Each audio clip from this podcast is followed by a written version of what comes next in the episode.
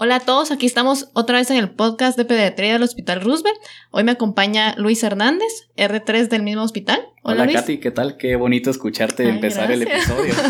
gracias Luis. Y con nosotros está otra vez el doctor Randall Lowe. Hola, doctor, ¿cómo están? Hola, ¿qué tal están? Gracias otra vez por abrirnos las puertas del podcast de pediatría del Hospital Roosevelt. Pues hoy como estamos en el mes del riñón, ¿verdad? Vamos a seguir con otro podcast sobre nefrología. El día de hoy vamos a hablar sobre las soluciones, entonces el doctor nos va a enseñar todo lo que pueda durante los próximos 15 minutos, eh, que será muy útil para nosotros como residentes, como para todos los estudiantes y las personas que pues traten con niños, ¿verdad? Sí, sí, gracias. Y es que eh, los, las soluciones en pediatría o los sueros en pediatría son un campo como como oscuro, ¿verdad? No sé si ustedes han tenido esa experiencia, que uno no sabe qué compone cada uno de los sueros y para qué sirve cada uno de ellos, no sé. No, y que al final uno termina usando lo que usa en el hospital en el que esté, no termina siendo algo fisiopatológico y sino en realidad no mire es que aquí usamos tal cosa ah, ah bueno voy a usar ese entonces e, exacto exacto y es bueno que conozcamos las indicaciones de cada uno de estas de estas de estos de estas soluciones y miren lo que pasa es que para qué nos sirven los sueros bueno primero nos sirven para rehidratar sería una indicación para, eh, para mantener la hidratación de un paciente que está con, nada vía oral, ¿verdad? Eh, también nos sirven para hiperhidratar, como en el caso de los pacientes que, que van a recibir quimioterapia, ¿verdad? Entonces, eh, todas esas indicaciones exigen diferentes composiciones de, de, las soluciones intravenosas que vamos a, a, usar. Sin embargo, no tenemos la respuesta mágica que, que, se ajuste a todas las necesidades. Como tampoco hay un antibiótico que le pegue a todos los gérmenes, ¿verdad? O sea, dividimos en gram negativos, gram positivos, igualmente aquí vamos a ver las indicaciones. Y quisiera centrarme en las indicaciones, eh, en la indicación aquella en donde el paciente va a ingresar al hospital y va a estar por nada vía oral y necesitamos administrarle agua y, calorías. ¿verdad? En esa, esa va a ser la indicación a la cual nosotros nos vamos a referir específicamente. Aquel paciente que ingresa, digamos, por una neumonía va a estar sin eh, sin soluciones, eh, perdón, sin, sin nada vía oral y va a estar con, con, soluciones intravenosas por eso. O aquel paciente que va a ingresar para una cirugía, una hernioplastia, va a estar en nada vía oral por un tiempo y que van a requerir soluciones. Esas van a ser como las indicaciones importantes. O aquel paciente que venga con una pielonefritis, por ejemplo, y que va a estar nada vía oral y que necesito dejarle soluciones para mantenerlo hidratado y con, y con calorías. ¿Estamos? Ok. Bueno, en primer lugar, creo que es muy importante que entendamos que nosotros podríamos hacer mucho daño con las soluciones que, que, usamos y las prescribimos mal. ¿sí?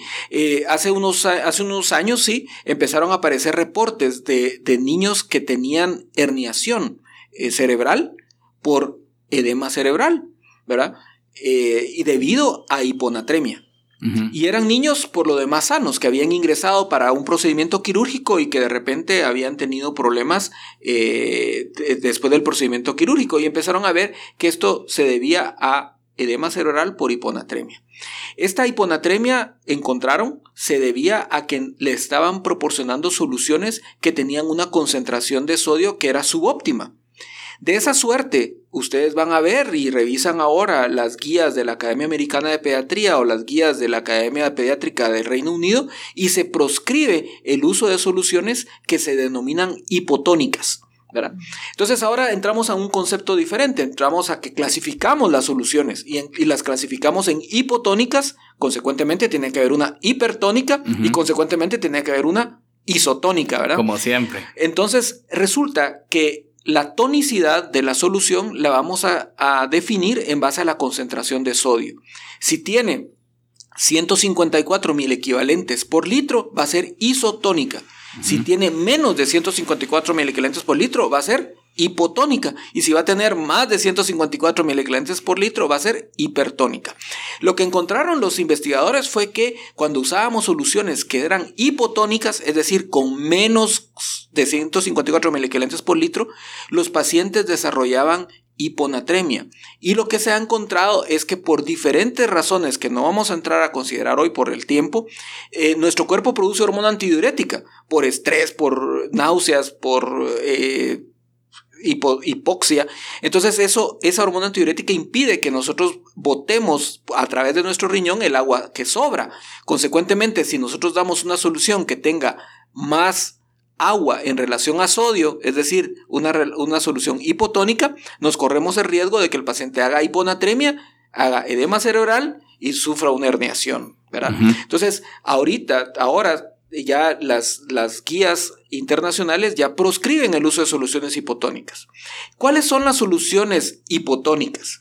Son aquellas que tienen menos de 154 miligramos por litro. ¿Cuáles tenemos como ejemplo? La solución 1, por ejemplo, tiene una, una, una concentración de 55 equivalentes por litro de sodio y tiene, eh, y tiene 2.5 miligramos eh, eh, de, de, por 2.5 gramos por ciento de, glucosa, ¿verdad?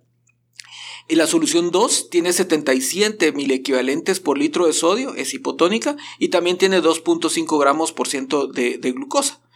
¿Cuáles son isotónicas? Las isotónicas van a ser el salino, que tiene 154 mil equivalentes por litro, y el suero mixto, que tiene 154 mil equivalentes por litro, y además tiene 5 gramos eh, por ciento de, dextrosa. ¿verdad?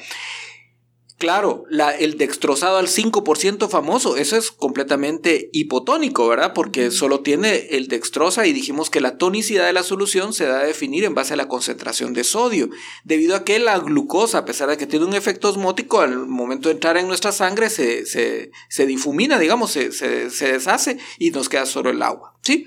Las hipertónicas entonces van a ser las soluciones que tengan más de 154, como por ejemplo el salino hipertónico, que es el que se me, se me ocurre Entonces es importante que nosotros recordemos de siempre usar soluciones isotónicas en nuestro paciente. Si es un paciente que va a estar en nada oral, va a necesitar, por supuesto, la solución isotónica de 154 miligramos por litro, pero también el aporte de glucosa. Y en ese caso, el indicado sería darle una solución mixta, ¿verdad? Sí, que tiene tanto sodio 154 miligramos por litro como los 5 gramos por ciento de glucosa. Incluso la solución que normalmente dejamos de base aquí en, el hospital. Exactamente. Y es que esto es relativamente nuevo, Luis, porque eh, no era la tradición. Usual anteriormente, hace unos pocos años, quizás eh, menos de 10, eh, se calculaban las soluciones con un dextrosado al 5% y se le agregaba la cantidad de sodio en base a lo que se calculaba que era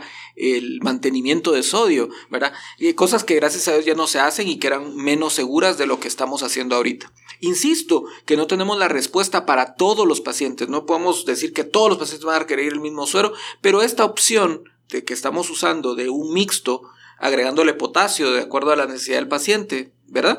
Eh, es mejor, más segura que usar las soluciones hipotónicas. No, y que lo importante es que a pesar de que las isotónicas son las preferidas en, estas situaciones, o sea, sí hay indicaciones clínicas para utilizar soluciones hipotónicas y hay indicaciones clínicas para utilizar hipertónicas, pues no es como que las estemos satanizando o algo así. Exacta, exactamente, eso, eso que dijiste es muy importante.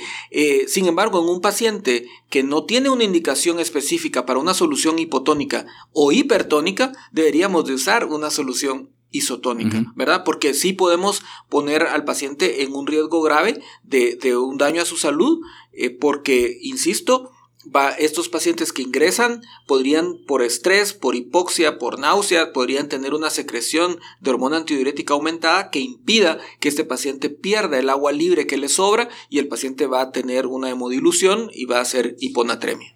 Excelente. Yo creo que justo es lo, lo, que habíamos platicado, lo que es importante y ahorita estamos llegando a, a nuestro tiempo límite, que lo bueno es que nos tardamos un poquito menos que el episodio anterior.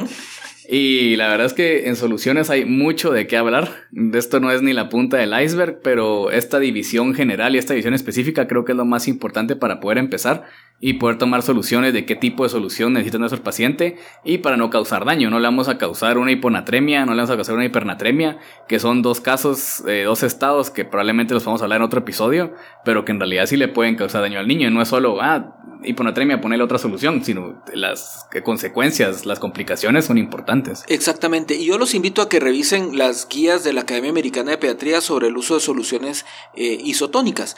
Creo que va a ser muy importante que, que, lo, que lo revisemos porque siempre eh, todavía hay alguna resistencia en el medio para, para, para usarlas, ¿verdad? Para usar las soluciones isotónicas. Sí, que es de lo que hablamos, de donde uno va hay costumbre de usar cierta solución, ciertos maestros, ciertos doctores tienen la costumbre de usar ciertas soluciones y así han estado haciendo, pero tenemos que estarnos actualizando a cada rato para saber qué es lo correcto y lo mejor para nuestros pacientes. Excelente.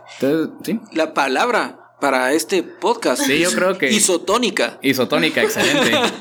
Me parece perfecto. Entonces, muchas gracias por estarnos escuchando. Katy, gracias por participar de nuevo. Doctor Lowe, muchas gracias. Es un gusto. Este va a ser el segundo episodio esta semana. Espero que les haya gustado el primero, que fue sobre examen de orina. Y vamos a estar escuchándolos. Bueno, vamos a estar otra vez hablando para ustedes la otra semana con otros dos episodios. Y esperemos que ya les tengamos una respuesta más concreta de dónde vamos a usar las palabras y qué actividad importante vamos a tener. Y qué beneficios y qué premios se pueden llevar ustedes eh, por parte de estos dos meses que estamos conmemorando el Día Mundial del Riñón. Para dar conocimiento de que en realidad existe la patología, existe las enfermedades renales en niños y que existen fundaciones como Fundanier que ayuda a todos estos niños y que en realidad necesita toda la ayuda posible para que cada vez pueda tener mayor tratamiento, llegar a más niños y llegar a mayor gente en Guatemala. Entonces, doctor Lowe, muchas gracias por todo. A ustedes, gracias. Bueno, con cuidado.